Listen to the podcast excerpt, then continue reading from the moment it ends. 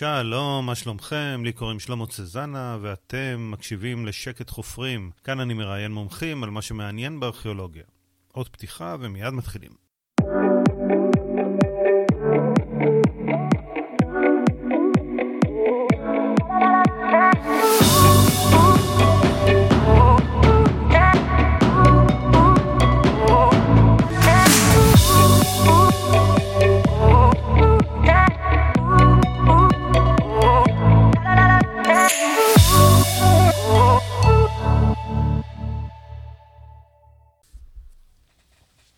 נמצא איתנו דוקטור ראובן ישורון, ראש החוג לארכיאולוגיה באוניברסיטת חיפה, הוא חוקר אה, את החברה הפרה-היסטורית ועורך כתב העת של העמותה הישראלית לפרה-היסטוריה. שלום דוקטור אה, ישורון.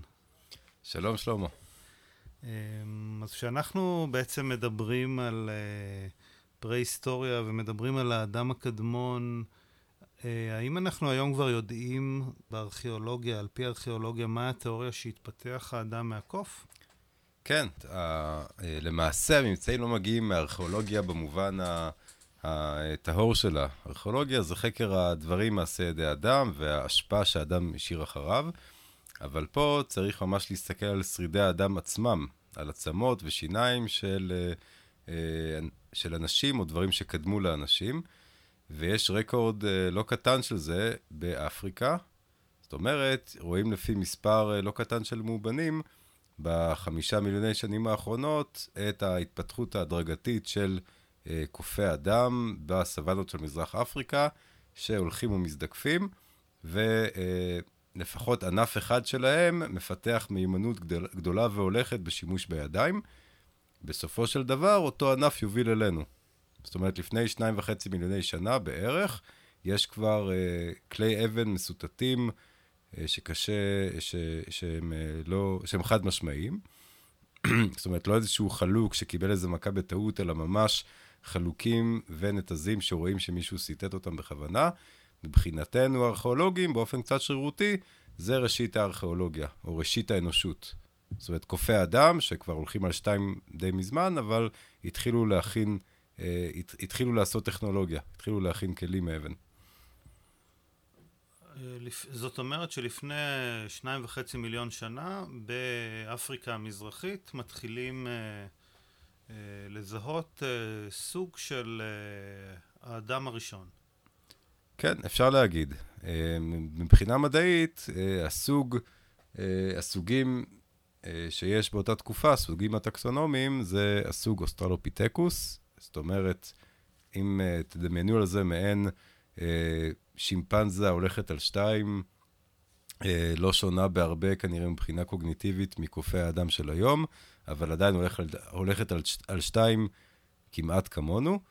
והטיפוס הזה, התפתח ממנו אה, מה שאנחנו אה, קוראים הסוג אדם, בלטינית הומו זה אדם. הומו הביליס, שהיה המין הראשון של יצור כזה, שעם מוח מעט יותר גדול מהאוסטרלופיטקוס, ועם יכולת לסתת כלים, הופיע באמת שם לפני שניים וחצי מיליוני שנה. ומה שיפה שהוא, העצמות שלו והשיניים לא הופיעו לבד. הם מופיעים, כמו שאמרתי, גם עם כלי האבן הפרימיטיביים הראשונים ופסולת הסיתות שלהם, וגם עם אה, עצמות מאובנות, שברי עצמות של אנטילופות באותם מקומות. ועל אותם עצמות אפשר להראות את הקשר הבלתי אמצעי בין אותם עצמות לכלי האבן הראשונים, כי על אותם עצמות יש שריטות שהן בעצם סימני חיתוך, שמראות uh, את החיתוך הקדמוני uh, והורדת הבשר או הגידים, או שבירת העצם בכוונה בשביל לאכול את המח, באותם כלי אבן ראשונים. שזה כנראה היה אחד השימושים המרכזיים שלהם. וגם נפח המוח בעצם uh, השתנה בתקופה כן, הזאת? כן, נפח המוח הולך ועולה באופן די הדרגתי בתקופות האלה. העלייה התחילה עוד קצת קודם, אבל הוא ממשיך ועולה מנפח מוח דומה לנניח שימפנזה בן ימינו, עד אה, אה, נפח מוח אה, בערך באמצע הדרך בתקופות האלה, ולפני משהו כמו מיליון שנה, או קצת פחות, נפח המוח כבר הגיע פחות או יותר לגודלו של היום. חצי מיליון שנה בוודאי. אה, וזה הנפח, כן. איך המוח הזה בדיוק תפקד, זו שאלה מעניינת אחרת. שהוא מתחיל uh, להשתמש בכלים, ומתחיל, uh, היד שלו משתנה, וגם uh, המוח משתנה, ובעצם זה מה שמשנה את הלסת ואת המצח. זה, מכאן אנחנו מבינים שזה מישהו שהוא יותר קרוב לדגם אדם שאנחנו מכירים היום? כן, אבל מהשלב הזה, אז יש את שני, ה... שני כיווני העדויות האלה. מצד אחד, העד... העדות השלדית של האדם עצמו, או היצור הקדם-אנושי עצמו, שהולך ונהיה יותר דומה לנו, כמו שאמרת, לסת פחות אה, אה, מגושמת ויותר דומה ללסת האנושית של היום, ומוח שהולך וגדל, אה, וידיים באמת יותר מיומנות בטיפול בעצמים. אבל יש את קו העדות השני, שהוא למעשה הרבה יותר נפוץ. שזה ההשפעה שהאדם משאיר אחריו. לפני שניים וחצי מיליון שנה, פעם אחרונה, דמויי אדם אה, בסוואנה של מזרח אפריקה השאירו לנו את האתרים הארכיאולוגיים הראשונים, שהם לא יותר מאשר מצבורים של אשפה קדומה, זאת אומרת פסולת ציטוט של כלים, וזה פסולת שחיטה של אה, אה, נבלות בעלי חיים, נבלות של אנטילופות. ואנחנו מדברים גם על ישראל? בשלב הזה עדיין לא. Uh, בשלב הזה, בעצם המקום היחיד בעולם שזה קורה זה במזרח אפריקה, ו, uh, אבל בשלב מסוים, אחרי שני, שני מיליון שנה לפני זמננו, בין נניח שני מיליון למיליון וחצי שנים, מתחילים להופיע הדברים האלה, בעיקר כלי האבן והעצמות החתוכות, ומדי פעם גם שרידי שלד של היצורים עצמם, מחוץ לאפריקה. וכאז uh, כן היום, הקשר היבשתי היחיד מאפריקה לשאר העולם זה דרך ארץ ישראל. זאת אומרת, חלק מהאתרים הקדומים ביותר בעולם, אה, האתרים הפרה-היסטוריים מחוץ לאפריקה, נמצאים כאן אצלנו. ביניהם אתרים כמו בדיה ליד, ליד הכנרת וביצת רוחמה בצפון הנגב. זה הצומת הזאת שאתה מדבר עליה, הצומת דרכים הזאת, היא גם כאן בכרמל, ואתה אה, חפרת שם ואתה עדיין חופר שם. איך מתארכים את הממצאים? אה, יש לנו שתי דרכים לתארך. שתי דרכים עיקריות. אה, דרך אחת היא התיארוך היחסי, זאת אומרת, כשיש אה, שכבות, כמו במערות שאנחנו חופרים, או במקומות אחרים, אז מקובל להניח, זה עיקרון, אה, עיקרון די, די פשוט, שמה שיש למטה הוא הקדום יותר, ומה שיש למעלה הוא המאוחר יותר. בצורה כזאת אפשר לבנות איזשהו רצף, לדעת מה מעל מה, ואז כשהולכים ומוצאים אתר אחר עם חלק מהרצף, אפשר לעשות את הקורלציה לרצף הידוע ולראות בין כמה הוא, או באיזה שלב הוא יחסית, מה קדום למה, מה מאוחר למה. זה עדיין לא נותן לנו את הגיל המוחלט, המספרים האלה שזרקתי, מיליון, מיליון וחצי וכן הלאה. בשביל זה יש אה, שלל שיטות תיארוך רדיומטריות, זאת אומרת, משתמשות באיזושהי תכונה פיזיקלית של אה, יסודות כאלה ואחרים, אה, או יסודות שהולכים ודועכים בקצב קבוע. המפורסם שביניהם זה האיזוטופ פחמן 14, שיש לו כמות אה, ידועה באורגניזם חי, ואז הוא הולך ודועך בקצב קבוע עם מות האורגניזם, ואז, ואפשר למדוד את מה שנשאר, ואז לחשב את גיל העצם, או העץ השרוף, או כל אה, דבר אורגני אחר. בתקופות הקדומות יותר, יש שיטות דומות לפחמן 14 שעובדות על אותו עיקרון, אבל עם חומרים אחרים, למשל עם אה, צור שרוף, או עם uh, תוצרים של התפרקויות של בזלת ודברים כאלה. וגם אם מוצאים uh, גופות, או יותר נכון שלדים וגולגלות, אז אפשר מהשיניים לתארך ומהעצמות עצמן? כן, זה לא פשוט, אבל זה אפשרי. יש למשל, בשנים האחרונות, uh, יש הצלחות מאוד חשובות בתיארוך של שיניים בודדות אפילו, או שיניים בתוך לסת של בני אדם, מתקופות מאוד קדומות, תקופות שהן מעבר לטווח האפקטיבי של פחמן 14, שהוא 50 אלף שנה, משהו כזה. זאת אומרת, פה בכרמל, יצאנו ותיארחנו לסת של הומו ספיאנס, של אדם מודרני, שהיא בת כ-180 אלף שנה, בכמה וכמה שיטות. אחת מהן הייתה באמת לקדוח חורים קטנים בשיניים, ולתארך לפי תהודת פיזור האלקטרונים שם וכל מיני שיטות פיזיקליות אחרות, בת כמה השן, או מתי השן הפסיקה להיות חיה.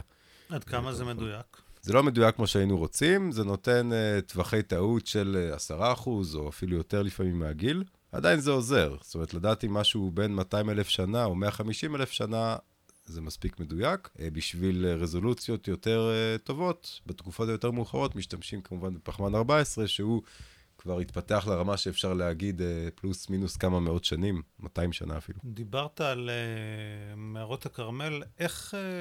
איך זה התחיל? איך uh, גילו את המערות עצמן? המערות בכרמל, המערות המפורסמות, אה, בשמורת נחל מערות של רשות הטבע והגנים ליד עתלית. התגלו פעם ראשונה ב-1928, כאשר שלטונות המנדט הבריטי בעצם שלחו ארכיאולוגים לחקור את המקום הזה, מפני שרצו אה, בגדול לפוצץ את הצוק הזה לטובת בניית שובר הגלים של נמל חיפה וייבוש אה, העיר, העיר התחתית שתוכנן אז. חפירות הצלה של הפיתוח כן. הבריטי לנמל חיפה. בעצם. כן, אפשר להגיד. והדבר הזה בעצם, אחרי שהובהרה חשיבותן היוצאת מן הכלל של המערות, הם ניצלו בעצם, והבריטים לקחו מחצבה אחרת. ומי שהעלתה אותם על המפה העולמית היא ארכיאולוגית בריטית, אה, שהייתה אז צעירה למדי, אה, בשם דורותי גרוד. גרוד באה לשם וחפרה חפירות גדולות מאוד אה, במערת התנור ומערת הנחל, ושותפיה באותה עת חפרו במערת הגדי, בתוך הנחל. ביחד, כל המערות האלה נותנות רצף יוצא מן הכלל ונדיר ברמה עולמית של תרבויות פרה-היסטוריות. זאת אומרת, הרצף הזה מייצג לפחות, בהערכה שמרנית, חצי מיליון שנים של התיישבות אנושית, שכוללת הרבה מאוד מהמהפכות החשובות בדברי ימי האדם. נותן, והחפירות ממשיכות מאז גרוד, כן? גרוד חפרה בשנות ה-30 בעיקר, המוקדמות. אחר כך היו שם עוד כמה וכמה אה, חפירות בכל המערות האלה, ואנחנו במכון לארכיאולוגיה על שם זינן בחיפה, ממשיכים בזה עד היום עם שותפים ועם סטודנטים, בעצם באותן מערות מאוד מאוד אינפורמטיביות. מה היה כל כך מושך במערות האלה שהמשיכו להתקיים בהם כל כך הרבה זמן לאורך תקופה ארוכה כל כך? זה סוג של גן עדן פרה-היסטורי. המערות עצמן כמובן חשובות בשביל לתת מחסה, והן ממוקמות בצומת אקולוגית טבעית, שם בעצם בממשק בין ההר למישור החוף של הכרמל, במערב הכרמל. עכשיו, לצד הדלקת, המגוון הביולוגי שיש מסביב הוא ברכה גדולה, מפני שהוא לא צריך ללכת קילומטרים רבים בשביל לנצל את המשאבים של הסביבה. מגוון הביולוגי אתה מתכוון לחיות או לצמחים? גם וגם. זאת אומרת, אנחנו יודעים יותר על החיות שהם, שהם צדו מאשר על הצמחים שהם ליקטו, פשוט כי עצמות משתמרות הרבה יותר טוב משרידי צומח, מזרעים ודברים כאלה. יודעים קצת על הצומח, לא מספיק, אבל אין ספק שהם השתמשו בשני הדברים. וחייבים להזכיר שמדובר עדיין בתקופות האלה, תקופות האבן, באנשים שלא מייצרים מזון. הדרך היחידה להתפרנס זה לצוד חיות בר וללקט צמחי בר ביחסים כאלה ואחרים. עכשיו, לקבוצות כאלה של צעדים לקטים, שחיים בעצם ממה שהאדמה מציעה להם, קודם כל זו ברכה גדולה להיות בצומת אקולוגית כזאת, שאם רוצים הולכים למישור החוף, ואם לא אז נכנסים לנחל, שיש בו גם מקורות צור טובים, ובוודאי יהיו גם מים, ואפשר לעלות בו לבמת ההר, ואפשר ללכת לשני המדרונות של הנחל, שיש בהם צמחייה שונה ובעלי חיים שונים. בעצם זה אה, איזשהו מיקרוסקוסמוס של סביבות הכרמל, הכל באיזה רדיוס של כמה עשרות מטרים מהמערות. ואנחנו מדברים בתקופות שבהן באבן השתמשו לעשות, uh, לצוד וגם uh, לחתוך את הבשר, ואיזה סוג של חיות הם אכלו שם באותה תקופה? אז uh, זה שני דברים, אנחנו יודעים מה הם עשו עם הכלים, ששימשו בהחלט כלי צור בעיקר, צור זו האבן שסיטטו פה בארץ ברוב המקרים, כי זאת אבן שהיא נוחה לסיטוט ומתקבל uh, תוצר מאוד חד ומאוד שימושי. השתמשו בדברים האלה uh, לפי הצורה שלהם ולפי סימני השימוש המיקרוסקופיים שלהם, בהחלט גם לציד ולשחיטה, אבל גם לדברים, uh, לשלל של פעולות אחרות, חיתוך צומח בין השאר ועיבוד עץ. יכול להיות שחלק מהכלים האלה בעצם איבדו בהם כלי עץ ש- שלא נשארו לנו בארכיאולוגיה. כן, שווה להזכיר שהארכיאולוגיה של התקופות האלה, מה שהם מוצאים זה אבנים ועצמות. לפעמים רק אבנים, כן? תלוי ב- באיכות השימור. כל מה שהוא לא קשה כמו אבן או עצם, פשוט נעלם. כמו אה, בוודאי חניתות עץ שוודאי היו להם, או, או סלים, וכל דבר, דבר כזה שמשתמר בנסיבות מאוד נדירות. עכשיו, מה הם צדו עם הכלים שלהם, אנחנו יודעים לפי עצמות בעלי החיים שיש במערות האלה. חלק ניכר מהעצמות אפשר ללכת ולזהות לפי אוסף השוואתי מהיום, זאת אומרת, אני משווה עצם שאני חושב שהיא צבי, לעצם שאני יודע שהיא צבי, מצבי שחי היום, ואם הן נראות אותו דבר, מדובר בצבי, ואם הן קצת דומות, זה חיה דומה לצבי, אבל אולי לא בדיוק. וכך לאט לאט אה, מגיעים לזיהוי או להגדרה של איזו עצם זאת, שמראה על חלק גוף, ואיזה בעל חיים. לרוב אהבו לאכול אה, דבר אחד מאוד מסוים, לא את האייל הארץ ישראלי, הצבי, הגזלה. כן, אה, בתקופות הקדומות של תקופת האבן, יש במערות האלה ובאתרים אחרים, אה, אנחנו חושבים איזושהי העדפת ציד. זאת אומרת, נכון שהיה להם שלל של בעלי חיים מסביב, אבל הם התמקדו ברוב, ה... אה, על פי רוב, בכמה פרסטנים, בעלי פרסות, שהיו משתלמים להם כנראה לצוד או נוחים לציד, שזה השניים העיקריים, או השלושה העיקריים למעשה בתקופות האלה, זה הצבי הארץ-ישראלי, שנמצא פה עד היום, והיחמור הפרסי, שנכחד מהארץ רק לפני 100 שנה בערך, והוחזר בשנים האחרונות, שזה אייל די מרשים, רבים ודאי מכירים, אה, עכשיו בטבע בנחל כזיב, ובקר הבר, קודמו של הבקר המבוית, בעצם, אם תדמיינו, פרה במשקל טונה, עם כנראה שחורה, עם קרניים ענקיות, שראתה פה בהרבה מאוד מקומות. אלה שלושת הגדולים, או שלושת השלוש החיות הנפוצות ביותר בציד של מערות הכרמל. ביחסים משתנים שנגזרים כנראה מעונת היישוב או מהעדפות הציד הספציפיות. עכשיו, אנחנו יודעים שהיו הרבה יותר חיות בסביבה. אמ, זאת אומרת, האדם לא לקח בהכרח את כל מה שיש כמין שיקוף של הסביבה, או לפחות זה איזושהי הנחה שצריך אה, לבדוק אותה. כי לא רק האדם הרביד או הביא נבלות למערות ושמר אותם שם, והעצמות שלהם נשמרו בשבילנו, בעלי חיים גם נפלו באופן טבעי למערות ומתו שם. בעלי חיים גם הובאו למערות על ידי טורפים אחרים, כמו הצבועים. בישראל בתקופות האלה הייתה אוכלוסייה משגשגת של צבוע נקוד, הצבוע הענק שיש עד היום במזרח אפריקה. תחום התפוצה שלו כלל אז את ארץ ישראל וגם מקומות הרבה יותר צפוניים, שהוא היה טורף על שהתחרה פה בחבורות של האנשים. ורגע, אתם בתור ארכיאולוגים מסוגלים לאבחן אם uh, מה שרואים זה עצמות ש... טרף אה, צבוע, או שאדם, מעשה ידי אדם, השחיטה שלו? כן, מה שאנחנו עושים, הולכים ומנקים את העצמות ומסתכלים עליהם, על המאובנים בקפידה, במיקרוסקופ או זכוכית מגדלת טובה. בעצ... לעצמות יש תכונה טובה, יפה, שבעצם כל ההיסטוריה שלהם מוטבעת על פני שטח הפנים. זאת אומרת, אפשר לראות סימני חיתוך ושריטות של שימוש בסכין, כמו שהזכרתי קודם, על העצם. כמובן, אם אדם טיפל בנבלה, אבל אם צבוע גרר את הבעל החיים הזה ואכל אותו במערה, אז נראה סימנים של אה, נגיסות, ממש ביסים על העצם. צבועים בעיקר הם בעלי חיים שמשאירים המון סימנים על העצם, כי הם אה, אה, נוטים לנשוך ולאכול חלקי שלד רבים. אז אם נקפוץ אה, קדימה, לפני 30 אלף שנה נעלם זן אחד של הניאנדרטלים. ונשאר בעצם רק ההומו uh, ספיאנס, רק סוג אחד של אדם, ובמקרה שניהם היו כאן בארץ ישראל ובמאורות הכרמל. כן, זאת אומרת, חשוב להבין שכיום בכדור הארץ יש רק מין אחד, מין ביולוגי אחד של אדם, שזה אדם מודרני, זה הומו ספיאנס, אנחנו, אבל זה מצב מאוד חריג באבולוציה של האדם. עד לפני, עכשיו, עכשיו חושבים בסביבות 40 אלף שנה, אה, לא היינו לבד בעולם, היה לפחות עוד מין די דומה לנו, אבל קצת שונה, שזה האדם הניאנדרטלי.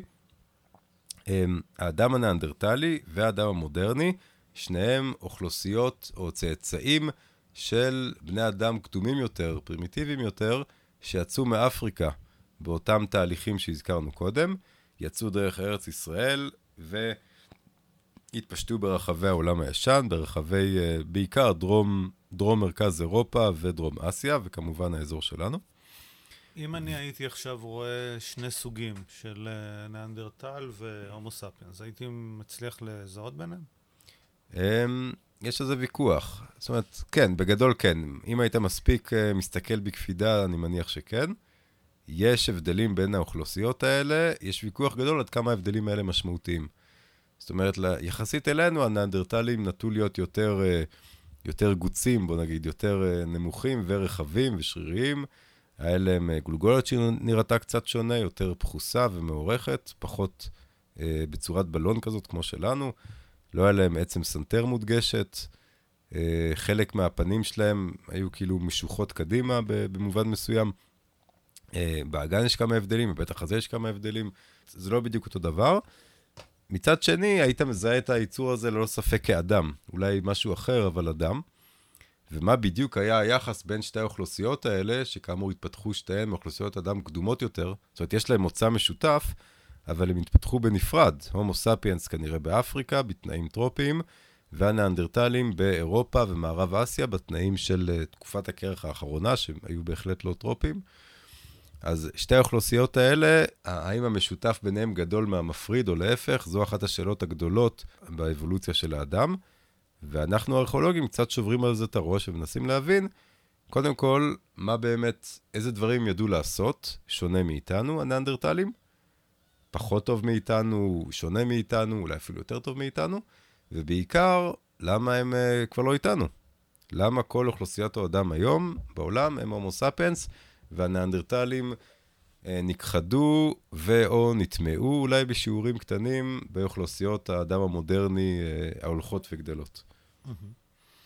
ואנחנו אבל עדיין מדברים על שתי קבוצות שהן אה, צעדים אה, לקטים. הם עדיין לא יושבי קבע, ואם אה, נתקדם קרוב ל-20 אלף שנים קדימה, אז נגיע לנטופים שהם בעצם פעם ראשונה יושבי קבע. כן, בתרבות הנטופית בעצם זה הכינוי הארכיאולוגי לחבורות של אנשים לפני 15 אלף שנה בערך, לפי תיארוך פחמן 14. חבורות של אנשים, הומו ספיינס כבר לחלוטין, שחיו פה באזור שלנו בלבנט. האתרים הגדולים בעצם והעשירים ביותר הם ממש לידינו, כאן בכרמל ובגליל. אז החבורות האלה עשו משהו שלא כל כך עשו לפניהם בפרהיסטוריה של האדם. הם התחילו להתיישב קבע. בעצם ליצור מעין כפרונים קטנים, בעיקר באזורים הים תיכוניים העשירים כמו הכרמל והגליל שכאן. ולמה אנחנו חושבים את זה? מפני שבפעם הראשונה רואים ברקורד הארכיאולוגי לא רק לאבן ועצמות, רואים בו דברים אחרים לגמרי. רואים בו נדל"ן, אם נסכם במילה אחת. זאת אומרת, אנשים שהתחילו לבנות קירות מאבן ורצפות מאבן במקום האוהלים או, או הסוכות היותר עריות שהיו להם קודם. אנחנו כמובן מוצאים את מבנה האבן האלה, שמעידים על יותר השקעה. אנשים שהחלו לגלף מכתשים באבן, מכתשים ענקיים שאי אפשר לנדוד איתם, או שהם ממש אחוזים בסלע, התחילו לייצר כנראה כאיזשהו מכניזם של הסתגלות ל- לישיבת קבע, גם כן לייצר הרבה מאוד אומנות ותכשיטים, שקודם לכן, לא שלא היו, אבל היו נדירים. התחילו ממש לעשות בתי קברות באתרים. הם לא המציאו את הקבורה, קברו אנשים הרבה לפניהם, אבל הנטופים הם הראשונים באזור שלנו שממש ייחדו אזורים מסוימים באתרים שלהם לקבורה ומוצאים עשרות ולפעמים מאות שלדים, חלקם עם עיטורים ומנחות וחלקם לא. והם גם הראשונים שהתחילו אה, באמת לצוד מכל הבא ליד. אם קודם, כמו שאמרנו, החבורות הפלאוליטיות הניידות צעדו מגוון מצומצם יחסית של בעלי פרסות גדולים ומשתלמים, הנטופים היו צריכים כנראה למצוא איזשהו מכניזם להישאר ביחד. חשוב להגיד שהם עדיין לא היו הם, יצרני מזון, זאת אומרת, המהפכה החקלאית עדיין לא התחילה איתם, כנראה, או שהתחילה בניצנים מאוד מאוד מהוססים. זאת אומרת, אין עדויות חד משמעיות לחיות משק או צמחים מבויתים ביישובים הנטופים. מה שכן יש, זה עדויות לציד או לכידה של מגוון עצום של בעלי חיים, פחות או יותר תפסו כל מה שזחל באזור שלהם. אז יש לנו עצמות חתוכות ושרופות של לטאות וארנבות וצבים וציפורים, ובנוסף לאותו מגוון גדול של פרסטנים שהזכרתי קודם. זאת אומרת, שאתה אומר אה, תכשיטים, למה אנחנו מתכוונים? אנחנו מוצאים באתרים שלהם אה, המון המון אה, חרוזים שהם עשו לדוגמה. צדפות? צד... גם אה, צדפות שהם ליקטו מחוף הים התיכון, אבל לא רק, יש צדפות שהגיעו ממקומות יותר רחוקים, ולפעמים קדחו בהם חור, לפעמים השתמשו בחור הטבעי. יש אה, חרוזי אבן, נדירים אבל קיימים, ויש, ויש המון המון חרוזי עצם. זאת אומרת, אה, ומה שיפה, כל מחנה נטופי גדול היה לו את חרוזי העצם החביבים עליו. באתר שאנחנו חופרים, במערת הנחל, בנחל מערות, סוג החרוז האופייני זה בעצם המפרק הכדורי של האצבע של הצבי. הם היו חותכים אותו בעצם, אחרי שהם אה, אכלו ושבעו, היו חותכים את אותו מפרק דמוי כדור, מלטשים אותו קצת, קודחים בו חור נוסף, משחילים אותו על חוט ועושים ככה מעין אה, חרוז יפה, והם ייצרו את הדברים האלה במאותיהם. באתרים נטופים אחרים, מה שמעניין, שהם רחוקים 20, 30, 40 קילומטר מנחל מערות, עשו חרוזים אחרים. באותו קונספט, אבל השתמשו נניח במפרקים של חוגלות, או מפרקים אחרים של צבעים, או עשו צורות אחרות. אה, והוצע לראות בזה אולי איזשהו אה, סימן של זהות, כן? איזשהו קשר רב-דורי לאתר, החבורה של מערת הנחל עושה חרוזים כאלה, והחבורה של מערה אחרת עושה חרוזים אחרים, בשביל להביע את הזהות המשותפת. מעניין. וגם uh, כשהולכים לנחל המערות ורואים uh, עיגולים כאלה שחצבו באבן, מה, מה אלה אותם עיגולים שנמצאים ליד המבנים? העיגולים האלה שאפשר לראות אותם בשמורה עד היום, הם uh, מכתשים וספלולים שנטופים חצבו בסלע. אנחנו יודעים שהם נטופים כי הם בתוך השכבה הנטופית. זאת אומרת, במקרה הספציפי של מערת הנחל, הם נסגלו מתחת לשני מטר של שכבה נטופית. זאת אומרת, הם ללא ספק מהתקופה. והם חצובים במגוון של צורות וגדלים באתר הזה ובאתרים אחרים. אלה כמובן דברים שאי אפשר לקחת איתך כשנודדים, כן? זה דברים שהנטופים השקיעו הרבה מאוד מאמץ וזה היה ליצור אותם. אני מזכיר שעוד אין כלי מתכת בתקופות האלה. הם חצבו הכל עם כלי צור, שזה אפשרי, אבל ממש לא קל. לאיזו תכלית? יש אה, הרבה הצעות וקצת בדיקות. הם כנראה השתמשו בזה, או לפחות בחלק מהמכתשים, לקטישת מזון. זאת אומרת, לעשות קמח בפעם הראשונה. מדגני הבר שהם קצרו בכמויות מאוד גדולות במורדות הכרמל והגליל. הם, אגב, המציאו את להב המגל, פחות או יותר, בצורה שאנחנו מכירים עוד אלפי שנים אחר כך. אז יכול להיות שזה כלי יעיל יותר לתחינה וקטישה, ולספק יותר מזון, אמנם יותר מאמץ, אבל אתה יכול ככה לספק יותר מזון לאוכלוסייה גדלה והולכת. יכול להיות שהם קדשו מינרלים, כמו אוקרה ומינרלים אחרים לכל מיני תכליות, למלאכות שונות ומשונות, אולי אפילו לצבע ולהתקשטות. אולי הם קדשו גם עצמות ובשר בשביל לעשות כל מיני מעדנים. אמ, עכשיו, יש אתרים שבהם הכמות היוצאת מן הכלל של המכתשים האלה היא מעל ומעבר למה שצריך.